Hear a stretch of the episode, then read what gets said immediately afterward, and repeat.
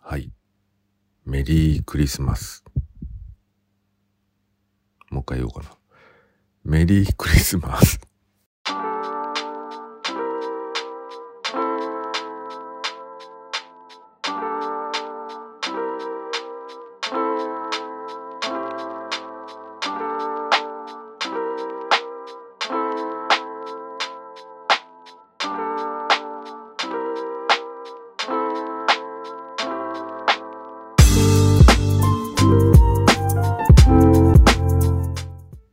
3時のうどん。メリークリスマス。いや、どうですか？皆さんのクリスマスはどうだったんでしょうか？今はね、25日のね、朝なんですけど、ここ数日ね、雪が降って、今年はいわゆるホワイトクリスマスっていう感じになってますね。皆さんのうちはクリスマスってやってます？まあ日本特有の、なんというか、まあ右に習って、まあケーキは食べますとか、うちはツリーは飾りませんとか、もう断固拒否です。うちは日本人だし仏教だからみたいな人もいるかもしれないんだけど、まあいろんな人がいますよね。まあでも、あの、迷ったら、まあ楽しんどけばいいんじゃないですかね。とりあえずね、一番楽しいのは多分子供なんで、子供が楽しめるようなクリスマスになってると、まあきっといいのかなと思ってるんですけど、我が家はね、一応やるんですよ、一通り。まあでも、まあだんだん子供も大きくなってきたし、一応前提としてはね、信じる方を優先してますね。いわゆるリアルクリスマスです。あのサンタは実在するという方向で、まあ組み立てるわけですね。コンセプトはもうそこですね。だから、まあサンタの格好して、お父さんがプレゼントあげるとかそういうことはやんないんですよ。で、これはね、うん、なんというか、えーうちではね、カナダ式を採用してますね。で、なんでカナダなのかっていうと、一回ね、カナダの本物のクリスマスを見たっていうだけなんですよね。まあそれが僕らの貧弱なクリスマス体験の中で一番本物だったんで、まあそれに習ってるってだけですね。うん。まあかつてうちの奥さんがですね、カナダに行ってたことがあって、で、そこのいわゆるお家の人たちが、カナダの人たちがやっていたそのクリスマスの状況、イベントですね。それを真似て、そのままやってる感じですね。で、何をするかっていうと、まあ、本当はツリーが必要なんですけど、まあ、うちはツリーはないですね。ツリーの本当は飾り付けからやりたいんですけど、ちょっと時間がいつもないっていうこともあって、まあ、置き場所もないんですよね。で、まあ、庭に木はいっぱい生えてるし、まあ、そこはいいかなと。で、まあ、そこら辺は省略して、カナダ式の場合は、木の下にね、飾り付けをした、着飾ったこのツリーの下に、誰々から誰々にあげるプレゼント一切合切をですね、まとめて置いとくんですよ。で、それを24日の夜にそれをやって、で、25日の朝起きたらみんなでそれを開けていくっていうのがスタイルなんですよね。で、そのプレゼントの横にね、あのテーブルでも、何でもいいんですけど、そこにクッキーとミルクをね、置いとくんですよ。寝る前にね。いわゆるなんていうの、マラソンの中継所じゃないけど、そんな感じで、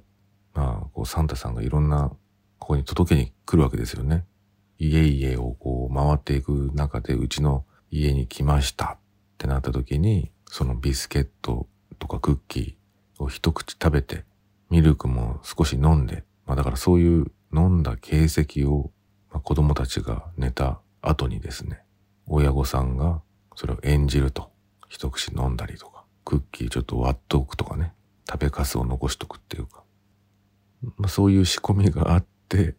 まあ、次の日朝一緒に起きるっていうのが通常パターンですね。で、昨日もさ、24日の夜、早く寝ようっつってね、みんなで寝たんですよ。まあ、その時はだからプレゼントない状態でね、寝て、明日楽しみだね、なんつって。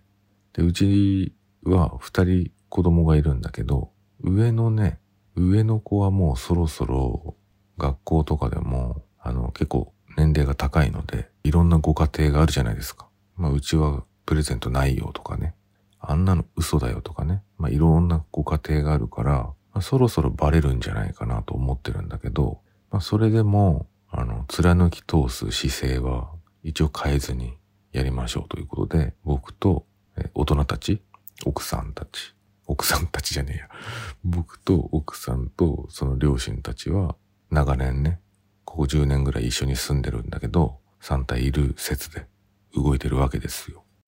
で、まあ下の子はもう完全にサンタさんはいると信じ込んでいて、まあね、ある年齢まではね、みんなそうだと思うんですよね。信じてると思うんですよね。で、みんなで寝て、でね、うちのスタイルとしては、1階でね、え、僕と奥さんと下の子が寝てて、上の子はね、もうちょっと思春期ですから、独立して 家の中で2階に部屋を作ってあげて、そっちに寝てるんですよ。3時のうどん。毎年ね、このシーズンになると、ネタが上がってきますよね。ツイッターとかで。で、その、親御さんたちの苦労話みたいのがね、上がってくるんですけど、まあ、どんどんね、子供たちの起きてる時間も長くなってくるから、寝るまで待つっていうのがね、結構厳しくなってくるんですよ。で、その、子供たちが寝るまですごい待たなくちゃいけないから、いつもね、最近は、ここ最近は3時過ぎですよ。だいたい、その夜中に起きてプレゼントを仕込むっていうのがね。で、昨日もね、もう僕はもう爆睡してて、まあとは言っても、僕の場合はだいたい朝早いんで、なんだかんだ4時、5時、6時ぐらいには起きるんで、まあそれからでも大丈夫かなっていう気持ちはあるんだけど、異常に早く起きるでしょ、子供って。こういうだもんで、まあちょっと気をつけなきゃいけないんだけど、遠足とかさ、クリスマスとかこうイベントがあると、あいつら目を覚ますのが早いんですよ、やっぱり。で、今回はね、夜中にね、奥さんがね、頑張って起きてたみたいで、起こされましたね。もういびきかいて多分僕寝てたと思うんだけど、体をさすられてっていうか、おいおいみたいな感じで、つつかれて、で起きて、プレゼントどこにあるかわかんないとか言ってね。まあ昨日ね、その、あのもう、この雪国の場合はさ、24日はもう学校お休みしてるんですよ。もう冬休みが長いんですよね。こっちって。っていうことはまあ、日中にさ、あの、子供たちがいるわけ。で本当はそれまでの間にプレゼントをこう放送したりね、あの、準備しとけばいいんだけど、まあ僕らもさ、ノータリンだからさ、ギリギリまでやんないわけ。そしたら今年は、あの、なかなか用意ができなくて、子供たちがね、習い事に行ってる間に、ちょっとあんたやっといてって言われて、もう全部のね、プレゼントのね、包装紙、包装紙もさ、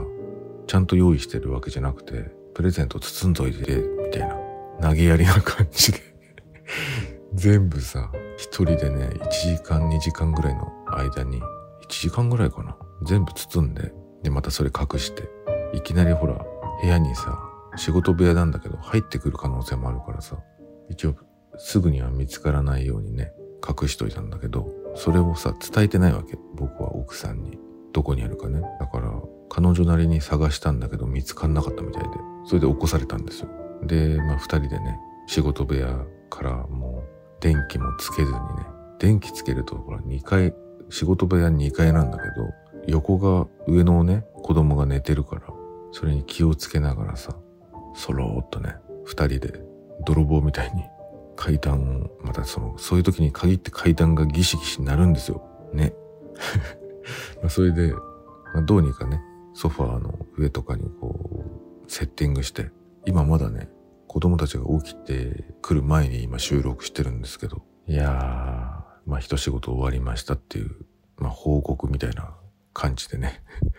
配信してるわけですよ、これね。で、これを編集して、あの、世の中に出す頃には、まあ、もうクリスマスは終わってるかなと思うんですけど、皆さんはどうでしたかね？いろんな思い出とかあるんじゃないですか？なんかあの、ツイッター見てたらね、知り合いがね、同じような感じでね、奥さんと奥さんのお母さんで、あの、プレゼントをね、包んでいたら、昔話をね、聞かされたって言ってね。なんか、当日になっても、お父さんが朝帰ってこなくて、で、お父さんの車の中にそのプレゼントがあって、で、そんなことしてたら、子供たちが起きてきちゃって、で、あの、無理くり、まだ早いから、つってね、もう一度寝かせたっていう プレゼントが届くまでね、お父さん帰ってくるまでね。で、お父さんは何してたかっていうと、朝まで麻雀やってたとかね。まあそういう昭和の話があったりとか。まあでもそういうのもね、まあ後からしたらみんな笑い話で面白いですよね。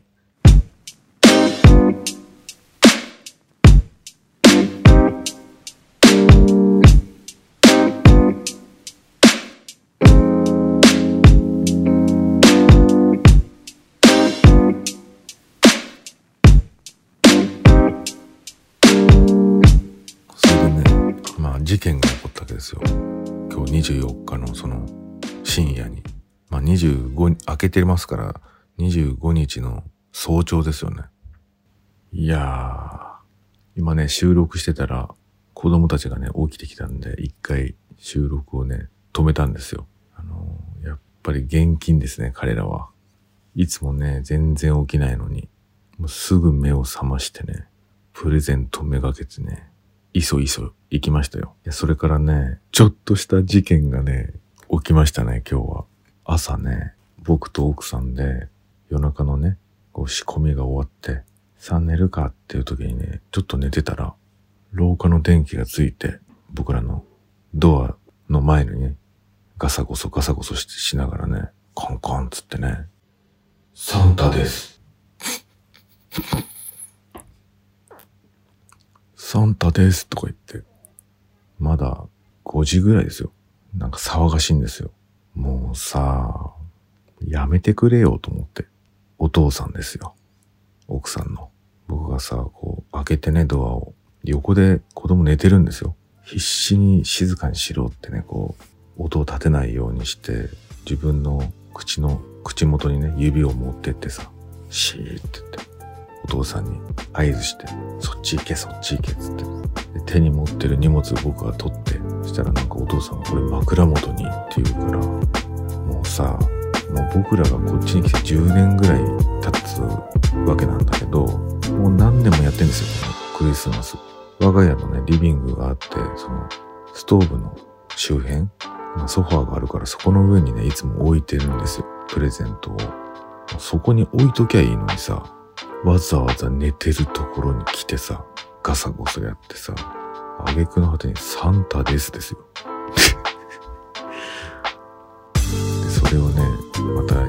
他は電気真っ暗だからさ、こっちに置くのなんつってね、お父さん連れてって、そしたらそうか、とか言ってね、しょぼくれてるんですけど、まあ本当にね、なんつうのかな、この方針を崩してくるわけですよ。家族でね、決めて仕込んでいるこのシナリオをね、度外視して自分本位にやってきちゃうからさ、もうだからあの、同居してる人たちとか、2世帯で一緒の建物にいる人たちとか、もう本当に気をつけた方がいいですね。そのお母さんに言っといてもさ、お母さんがお父さんに言ってない場合もあるからさ、ちゃんと一人一人に話をしとかないと、しかも何年もやってんのに、もう、ちょっとでバレるとこでしたね。子供が起きて。サンタは、じじいじゃないっつうの。おじいちゃんが扮するものじゃないんです、うちはっていうね。いや、それ、しょぼくれてましたけど、やめてよっつってね。で、僕と、僕がまた部屋に戻ってさ、僕起きてたんですよ、でも。そのお父さんがね、コンコンってやってきた時、サンタですって言ってきた時。その瞬間超焦りましたけど、あの、布団の中でね、僕はもうネットフリックス見てたの。その3時に起こされてからさ、目が覚めちゃって。だからまあすぐに対応できたからよかったんだけど、その後さ、うちの奥さんもその異変に気づいて笑ってましたね。もうあの、呆れるのを通り越すとみんなね、笑いが出るんですよ。で、今度その 暗闇で二人でさ、悶絶ですよ。笑いを必死にこらえてね。僕があの、お父さんの真似なんかしちゃったりしてね。サンタですとか言って。いやー事件でしたね。ほんと皆さんね、気をつけてくださいね。一つの方針を決めて、設定も決めてるんで、そういう人は、ちゃんと周囲にね、ちゃんとストーリーを話しておくっていうのは必要ですね。やっぱ忘れちゃうんだな。あんな10年もやってんのにさ。毎回同じことやってても、なんか独壇場に上がってくるんですよね。だってさ、数日前にさ、いきなり、あのー、さ、サンタから手紙が来たよとか言って、全部ひらがなで、サンタって書いたんですよ。サンタよりって。しかも茶封筒で。でバレてないからさ、すごいと思うんだけど、サンタに連絡しといたからとか言うんですよ。マジ終わってんなと思って。なんでおめえが連絡できんだよみたいな。なんかね、そういうのを、ほんとやめてほしい。はい、ちょっと事件のね、話でした。気をつけてくださいね。これ来年もありますからね。三時のうどん。そうだ。サンタの服が赤いの、なんでか知ってますか？これ一番最後に答えようと思います。なんかね、うちの子供が教えてくれましたね。どっかでなんか、テレビかなんかでやってた気もするんですけど、忘れてましたね。皆さんは知ってました？えー、答えはね、コカ・コーラの広告だったみたいですね。それが、サンタの服が赤い理由みたいですよ。ちょっとげんなりしますよね。でもさすがコカ・コーラとも思うし、どっちかっていうと、広告側の人間としては、すごって思いますね。だってキャンペーンの、キャンペーンでやった、打ち出したその発想っていうかアイデアがずっと定着しちゃったってことだから結構罪深いですよね。って思いました。おまけでした。はい。番組では引き続き皆さんからの反応をお待ちしております。もう本当にねいいねでもいいですし皆さんどこで聞いてるんだろう。アップルかな？コメントしてくれてもいいですしもう何でもいいので是非反応をお願いします。Twitter もやってますし質問のねあの URL リンクみたいなやつも貼ってありますんであと最近インスタも始めてみたんですよ。あのこの番組でなかなか伝えられなかった補足とかねそういうものとか写真とかねなかなか音声だけでは伝えられないものがあると思うんでそういうのをね記録するためのアカウントを作りましたのでそちらもよかったら見てください。今回もご視聴ありがとうございました。それではまた。